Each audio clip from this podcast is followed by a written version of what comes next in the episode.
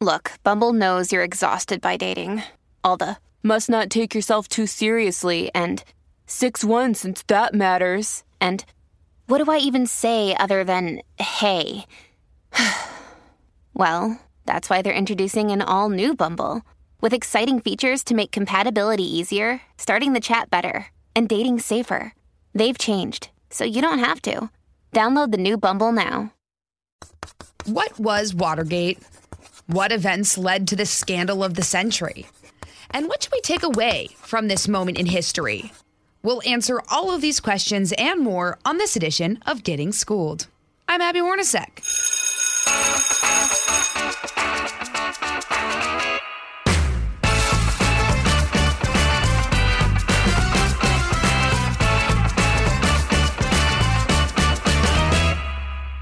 Okay, scandal, right? It comes in all different forms, but people really seem to gravitate towards political scandal. With the contentious January 6th hearings underway, we're reminded of another large televised House committee hearing. This week, we are going to revisit the 1972 Watergate scandal. All right, I'll set the scene. It's June of 1972.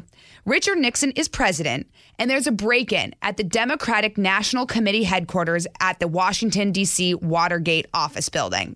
So, what the heck happened? What were the ties to the White House? And how did this scandal impact the future parameters of presidential power?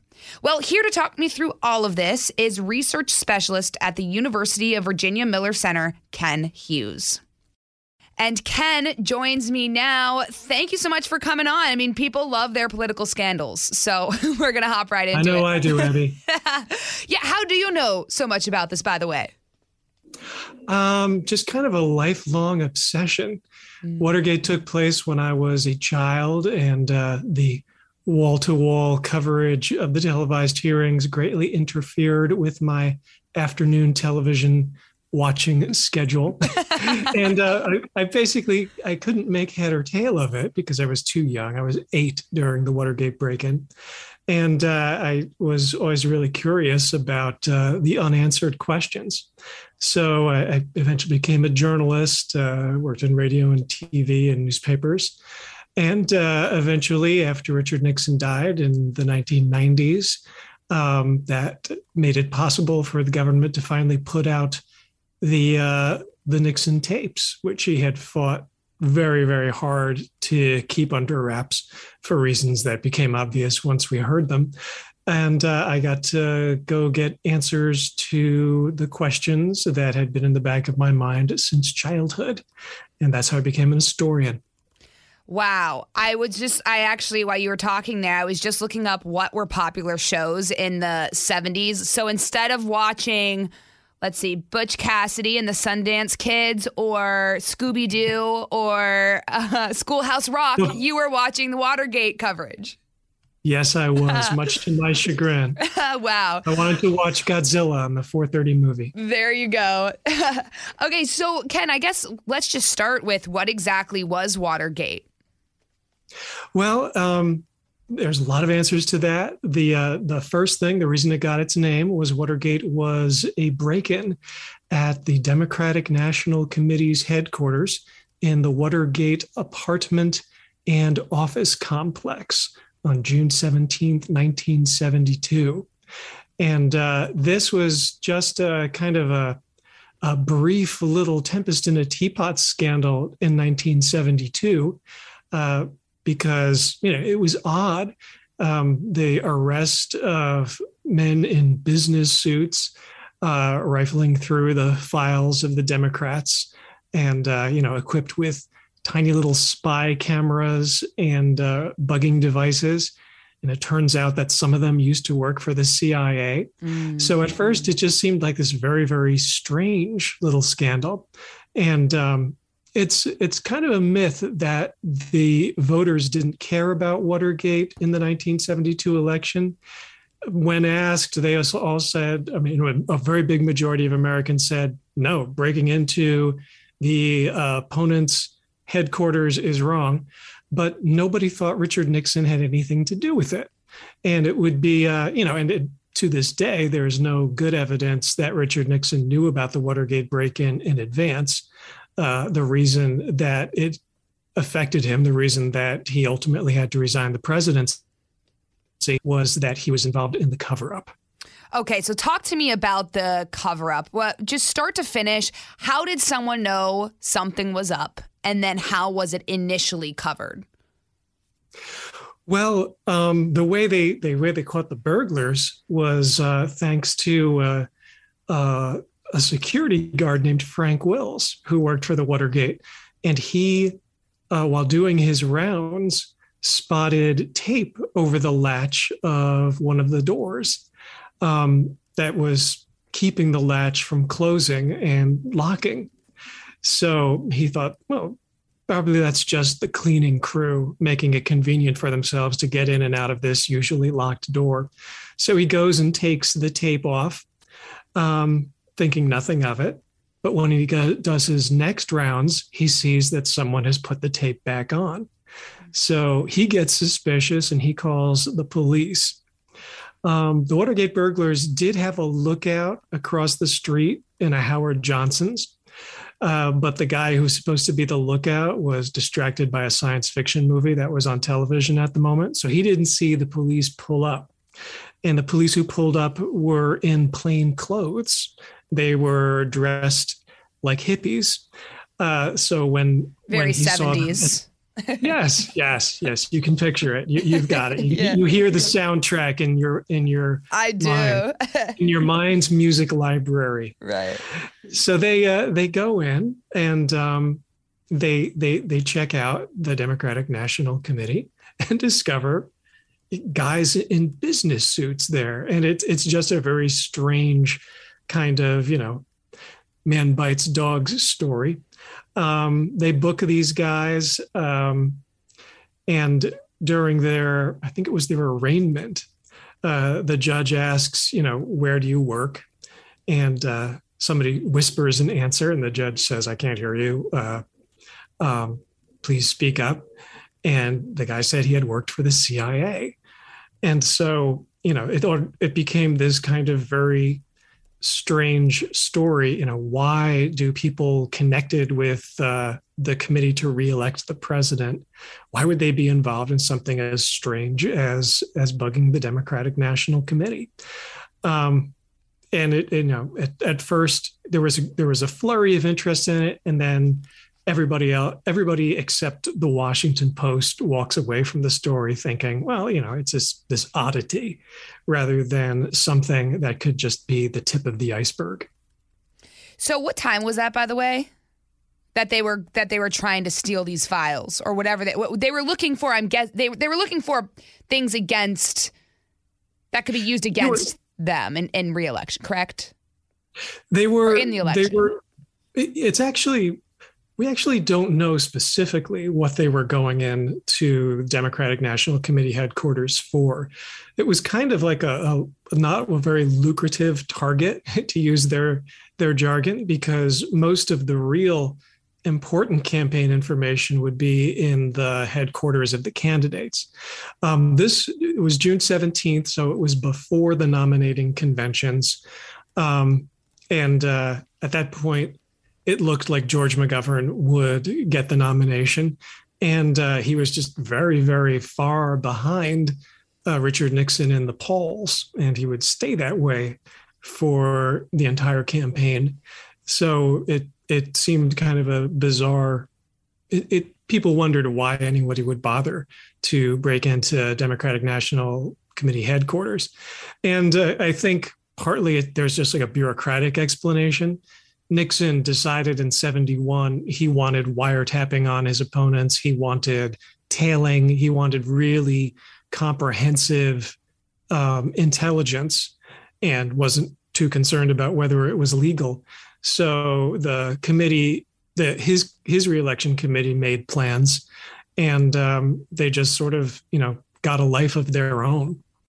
Wow. So then who was all involved? Because you had these guys go in and, you know, th- there was the break in, but then so many other things happened. So take me through that. Yes. Um, the two most important people involved were what they called the masterminds of the break in. Uh, one was G. Gordon Liddy, a former FBI agent uh, who had done black bag jobs, break ins for the FBI.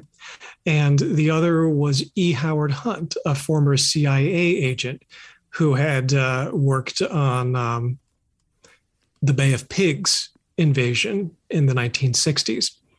And the reason that Nixon had a compelling motive to cover up, to obstruct the FBI's investigation of the break in was that Hunt and Liddy had been hired the year before by the White House when Richard Nixon had ordered his aides to commit some crimes on his behalf. Mm. Um, he did order, we have this on tape, his aides to break into the Brookings Institution, a Washington think tank that he thought mistakenly had a classified report on the Vietnam peace talks that Lyndon Johnson negotiated right before the 1968 election.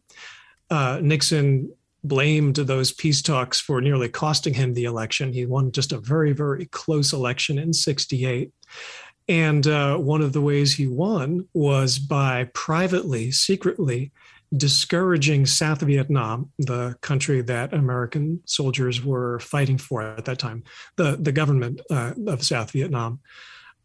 That he privately encouraged them to boycott those peace talks. Uh, the reason for that was political.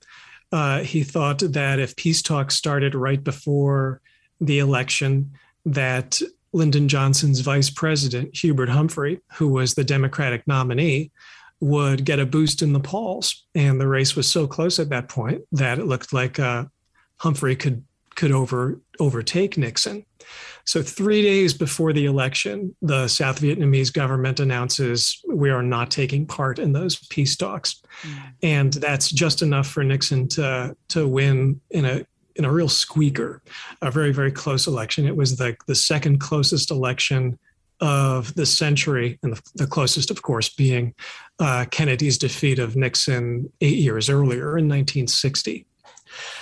So um, Nixon feared that the Democrats had intelligence on what he had done to sabotage the peace talks, and he was he was mistaken. Um, the the FBI um, had wiretapped the South Vietnamese embassy and done other kinds of surveillance.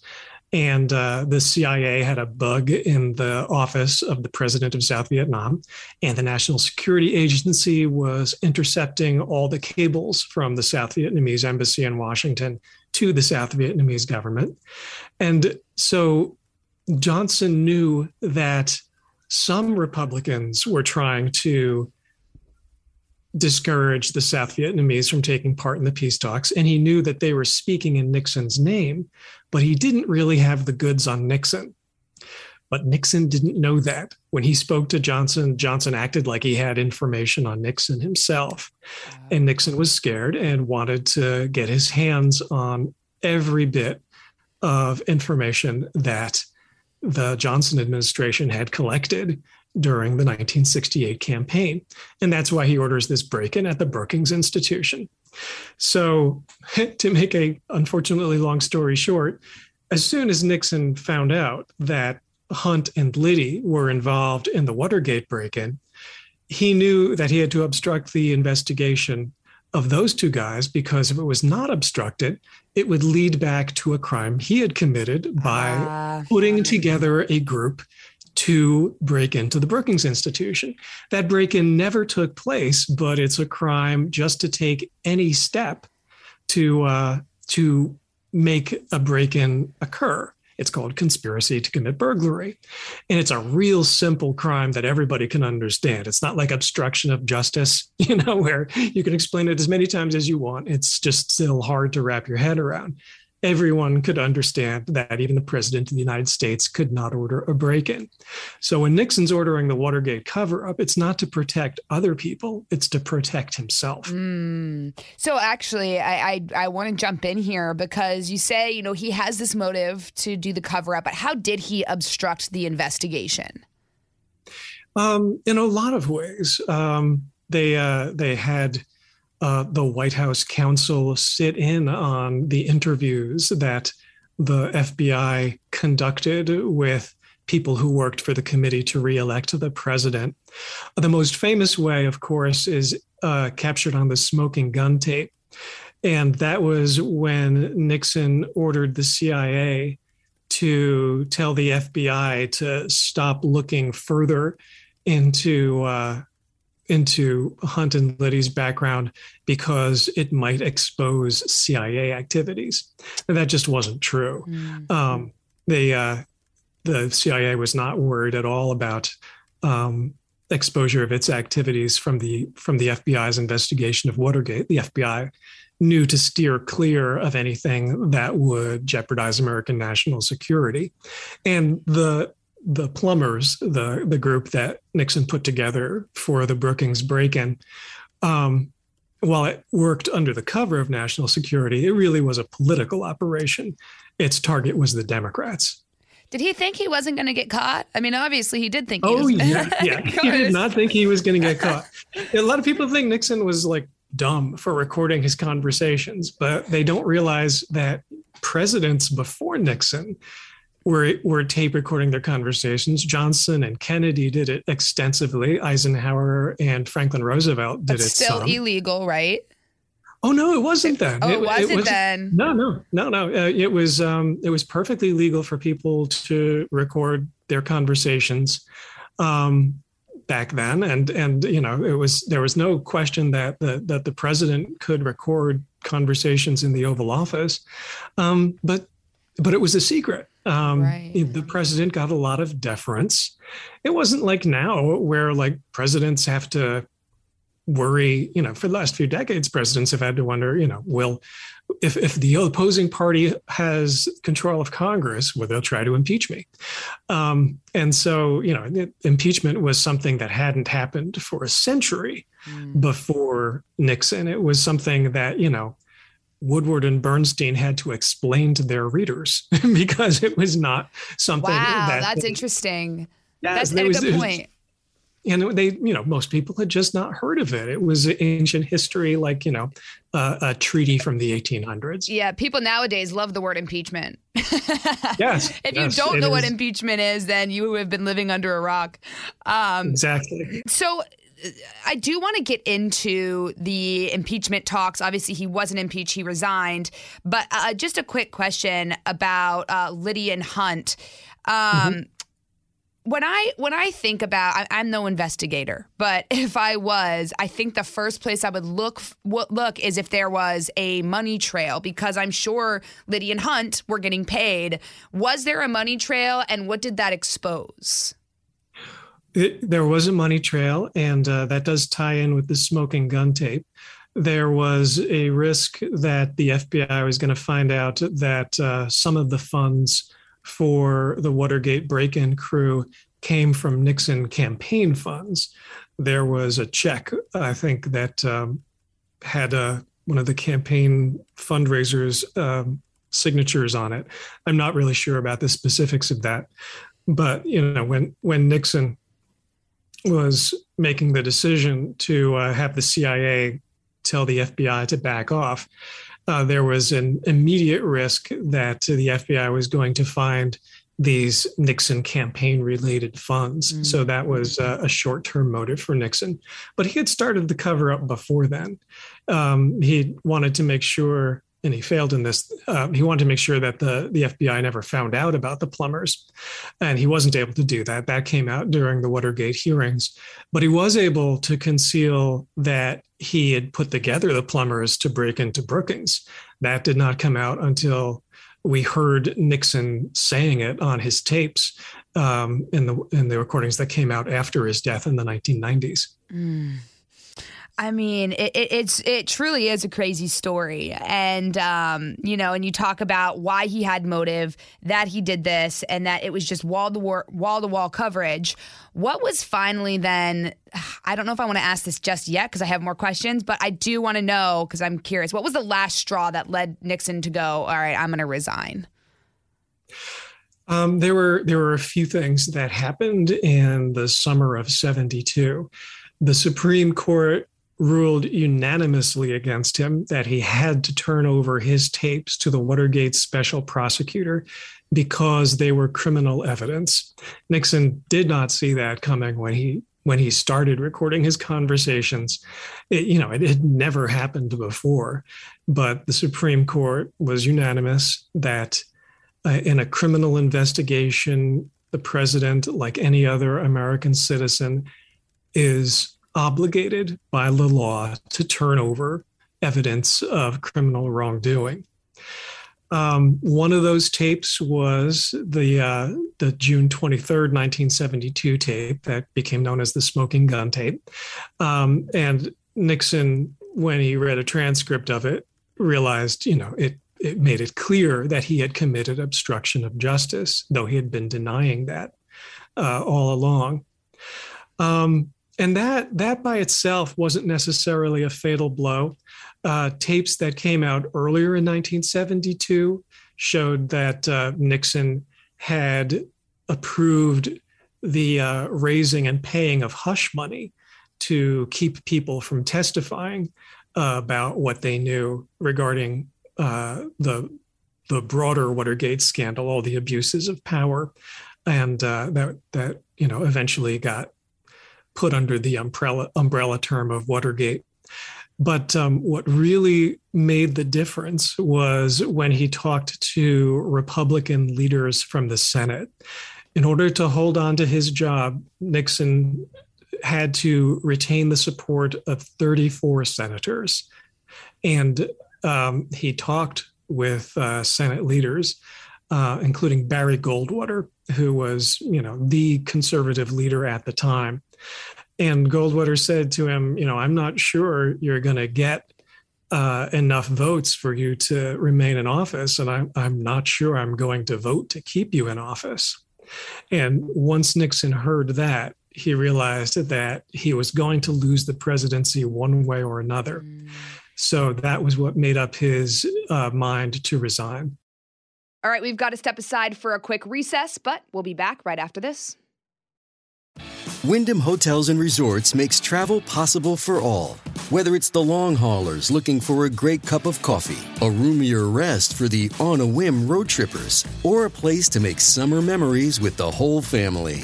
No matter who you are, where you're going, or why, with 24 trusted brands to choose from like La Quinta, Days Inn, and Super 8, your Wyndham is waiting. Get the lowest price at wyndhamhotels.com. Restrictions apply. Visit website for more details. Did we ever figure out why or who ordered the break in? It's still debated. Um, there's a you know, there's some debate over whether John Mitchell ordered it as uh, the head of Nixon's reelection campaign, or whether it came from Jeb Magruder, who was deputy chairman. Uh, Magruder testified that it was Mitchell. Mitchell testified that he didn't do it. Um, to me, it's fairly clear that Nixon did not know about it in advance, which is a question that always comes up. But it's uh, it it is a little bit of a mystery. Mm. And then just to get back to the smoking gun tape, because that is integral in all of this. I mean, it proved that he ordered the cover up. So, can you just uh, break down what exactly it was about the that tape that helped in this investigation? Well, the uh, the question of whether the president had committed obstruction of justice had become central. Um, the uh, House Judiciary Committee had approved an article of impeachment charging that Nixon had committed obstruction of justice. Nixon had been denying it all along. Um, it was at that point a crime that Americans had become familiar with thanks to the Watergate hearings and investigations um, it was you know not just a uh, an impeachable offense, a high crime and misdemeanor, which is serious in one way. It was also a criminal offense, which means which meant that you know someone who committed that could go to prison. So um, Nixon had explicitly denied using the CIA to obstruct the FBI's investigation. Mm-hmm. And uh, he said that he had only been motivated by national security concerns. And national security, of course, is a legitimate concern of the president as commander in chief. But what the tape showed was that um, political concerns were paramount.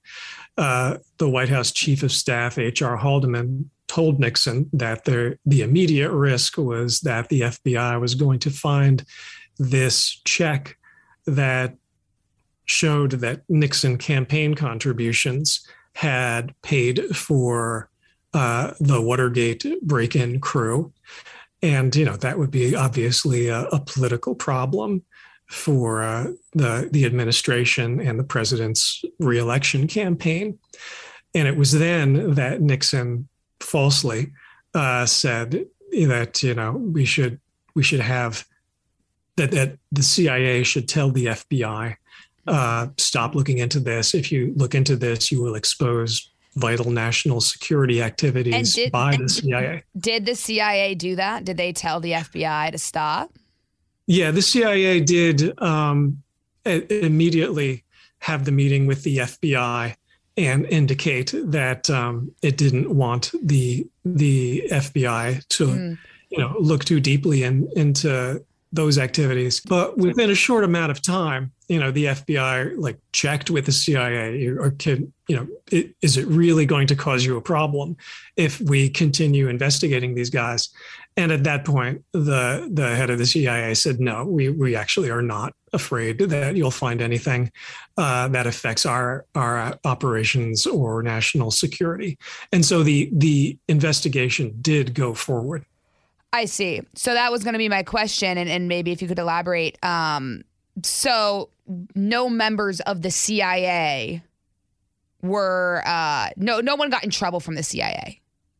Right. It wasn't um, there. The people involved in the break-in, um, in addition to a former uh, CIA agent, E. Howard Hunt, um, the other people involved were uh, CIA assets. They mm. were Cuban expats and uh, you know some Americans who had worked as uh, as, um, as as CIA um, operatives.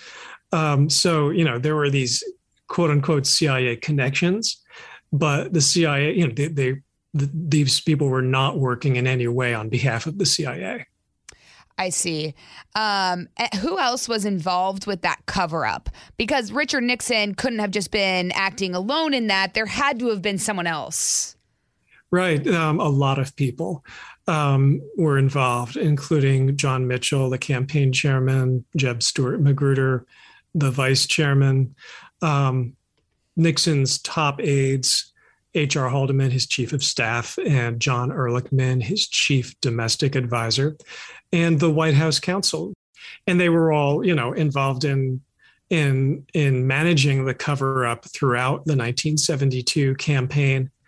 And uh, the problems for the administration really began after Nixon was reelected, and the investigations, you know, kept moving farther up the hierarchy, uh, implicating John Mitchell and and Magruder from the campaign, and then uh, implicating John Dean, um, who had sat in on some of the uh, interviews between the FBI and uh, people who worked for the reelection committee, and then there the the president's two closest aides, Haldeman and Ehrlichman, were implicated and that's what really made the the Watergate scandal become the biggest scandal of the 20th century. Yeah, and it, it moved into the White House. And, and who exactly was Martha Mitchell? And can you just talk to me about the kidnapping? Sure. Uh, Martha Mitchell was the wife of John Mitchell. Um, and in a time when there were relatively few prominent female political figures in America. uh, Martha Mitchell was pretty famous. She uh, she would talk to reporters, um, and she was fairly well informed because uh, she and, and, John Mitchell were close, and she was sometimes the the source of scoops. Um, um, Martha Mitchell became uh, uh, prominent during the the Watergate investigation because uh, she she told reporters that she had been held against her will um, by uh, by people hired by her husband. Um, and as uh, if anybody has been watching the the recent TV miniseries uh, Gaslit knows, um, you know, it was a, a fairly uh, terrifying experience uh, for Martha Mitchell. Um, it, you know, and the the explanation given is that you know John Mitchell was afraid that she would talk to the press and and say something um, that would damage him, damage Richard Nixon, damage the Republicans, damage the reelection campaign, and uh, she wound up she wound up uh, saying things that didn't really damage uh, Richard Nixon very much. But one thing that she realized early on was that there was a cover up taking place. And when she talked about that, when she made that claim, that was quite true. And uh, she was saying that in public, uh, probably the first prominent Republican to say that in public. And um, we have found out that uh, after John Mitchell left her, um, during the Watergate scandal, uh, she invited Woodward and Bernstein, uh, the Watergate team for the Washington Post, to uh, come to the apartment that she had shared with John Mitchell and look through his papers. And so um, this was something that Woodward and Bernstein uh, did not divulge uh, at the time, but um, they divulged it uh, just recently. They they were able to look through John Mitchell's papers in order to um, you know further their investigation of Watergate, and that was a real a very significant uh, disclosure that Martha Mitchell was responsible for that we didn't know until very recently. I see. Yeah, I mean that's when you look at everyone involved, that's how this gets so complicated. And yes. you know there's so yeah, you know it's it's so it it is crazy and it's it, it's really awesome to learn about too. We'll be right back after this. You know, you had mentioned earlier on about the Washington Post and just the media in general. It was wall to wall coverage. What role did the media play in all of this? Uh, the the media played, uh, I mean, in one way, the media's role was exaggerated. Uh, there are some people who naively think that Woodward and Bernstein brought down the president, and it really was not the case.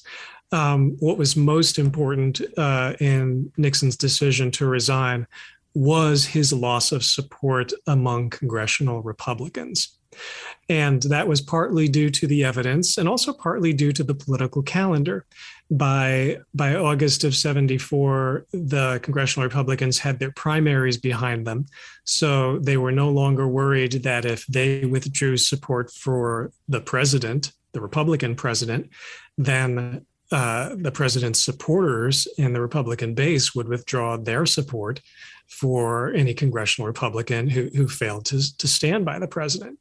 By August, the primaries were behind them, and they were worried about the, the November elections in which they had to face moderate voters who very much had turned against Nixon because of the real avalanche of evidence that had come out. Um, one that the White House was deeply involved in uh, abuses of power um, and in covering up crimes and also um, the the most recent evidence that came out, which of course that was the president himself had been guilty of obstruction of justice. So that was the real reason that that Nixon had to resign. That was the thing that made all the difference. The wall to wall coverage was not enough. Um, you know, people it it very much changed the opinion of the majority of American voters but the wall to wall coverage by the television networks and the newspapers did not uh, shake Nixon's hold on the Republican base, which continued to support him uh, fairly strongly um, through the resignation itself. Um, Nixon, uh, you know, was the start the originator of the narrative that he lost the presidency because of liberal Democrats in Congress and because of what he called the liberal news media, um, rather than because of his own wrongdoing. Um, and that narrative, you know, was sustained by his supporters, and uh, we see, you know, that kind of narrative continues to have uh, an appeal. Mm-hmm. What do you think would have happened if President Nixon had not resigned? I do think that at that point, he would have been impeached and he would have been tried in the Senate.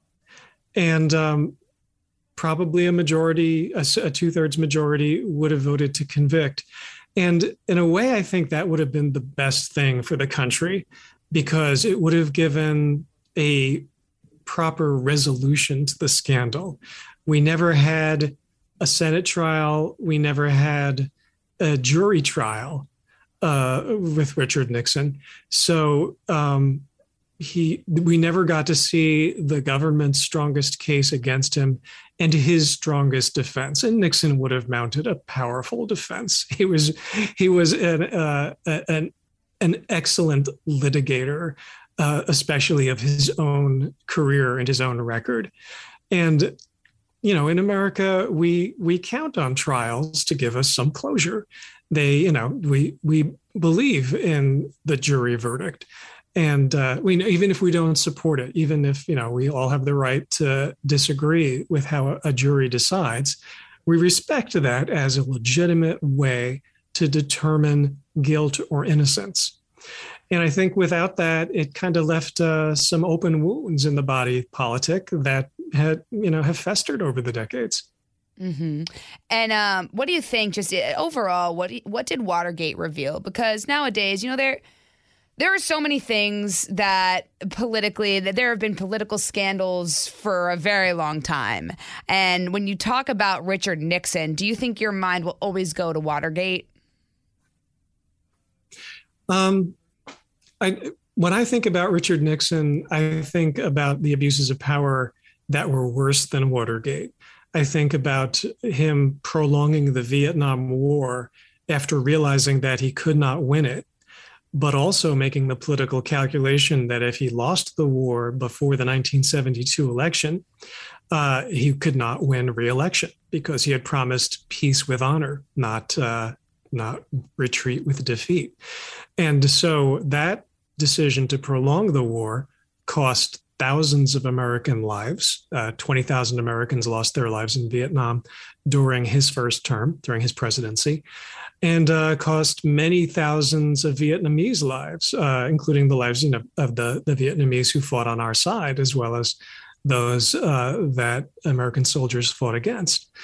And so that's what I think of mainly. But the, you know, what the main lesson of Watergate that I derive is that it's not that the system worked, it's that the system just barely worked with heroic efforts by investigators and journalists and politicians having to be braver than uh, ordinarily they feel comfortable with, and uh, judges, including the Supreme Court, uh, acting independently of the president, all coming all uniting around the principle that even the president is not above the law. Mm.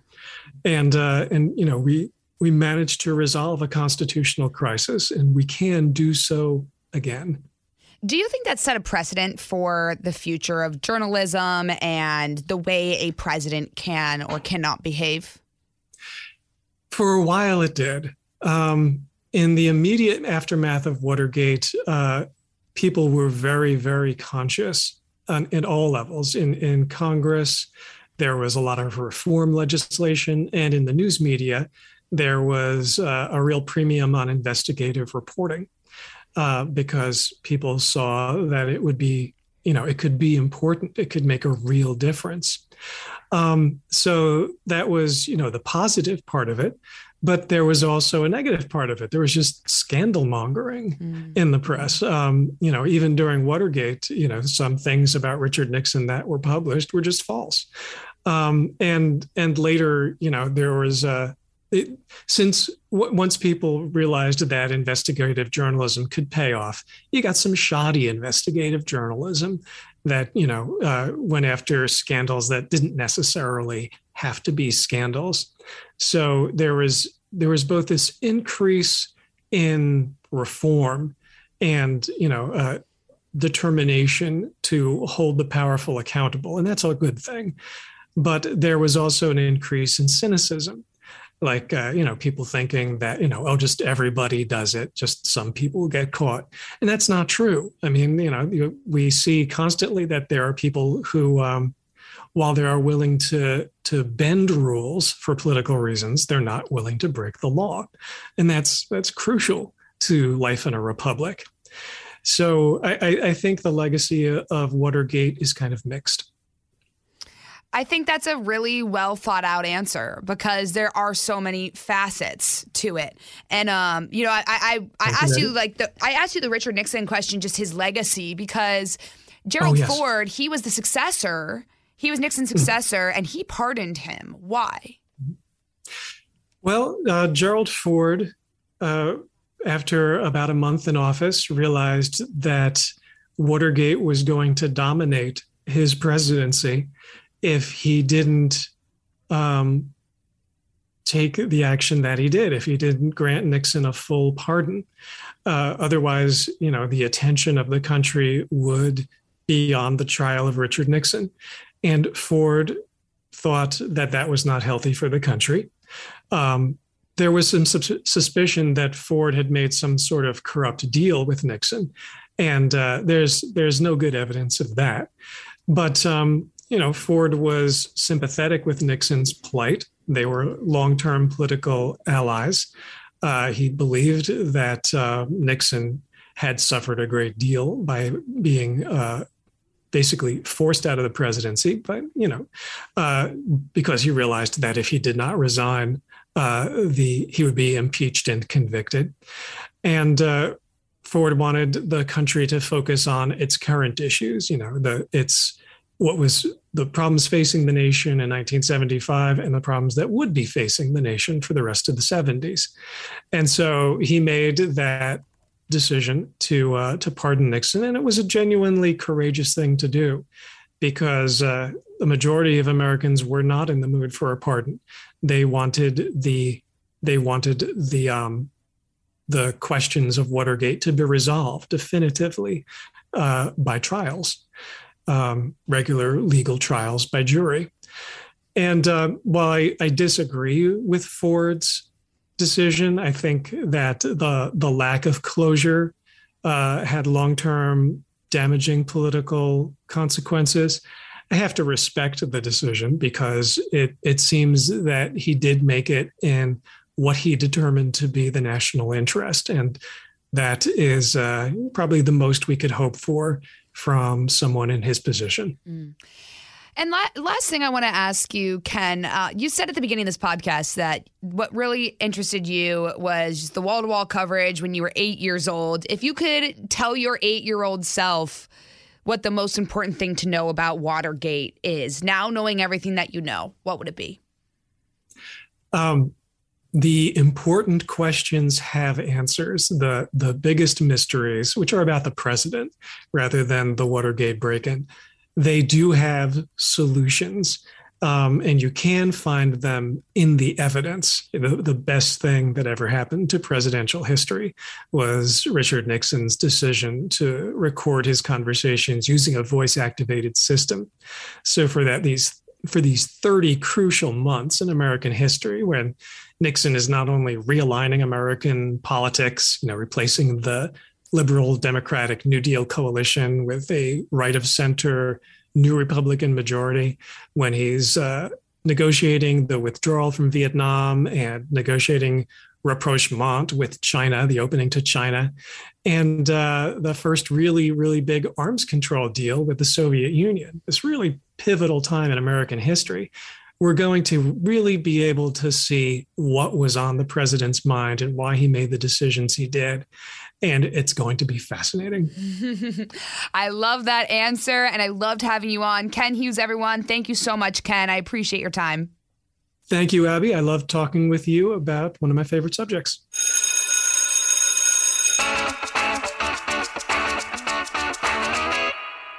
All right, if you missed anything from class, these are my office hours, and here are some top takeaways about the Watergate scandal.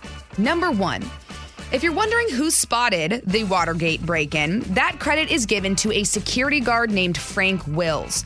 He spotted tape over the latch on one of the doors and thought, hey, you know what, just might be the cleaning crew. Then on his second round, he noticed it was there again, so he investigated further. Number two, Ken pointed out that Nixon had motive for a cover up because he didn't want the investigation to reveal that he had ordered aides to break into the Brookings Institute.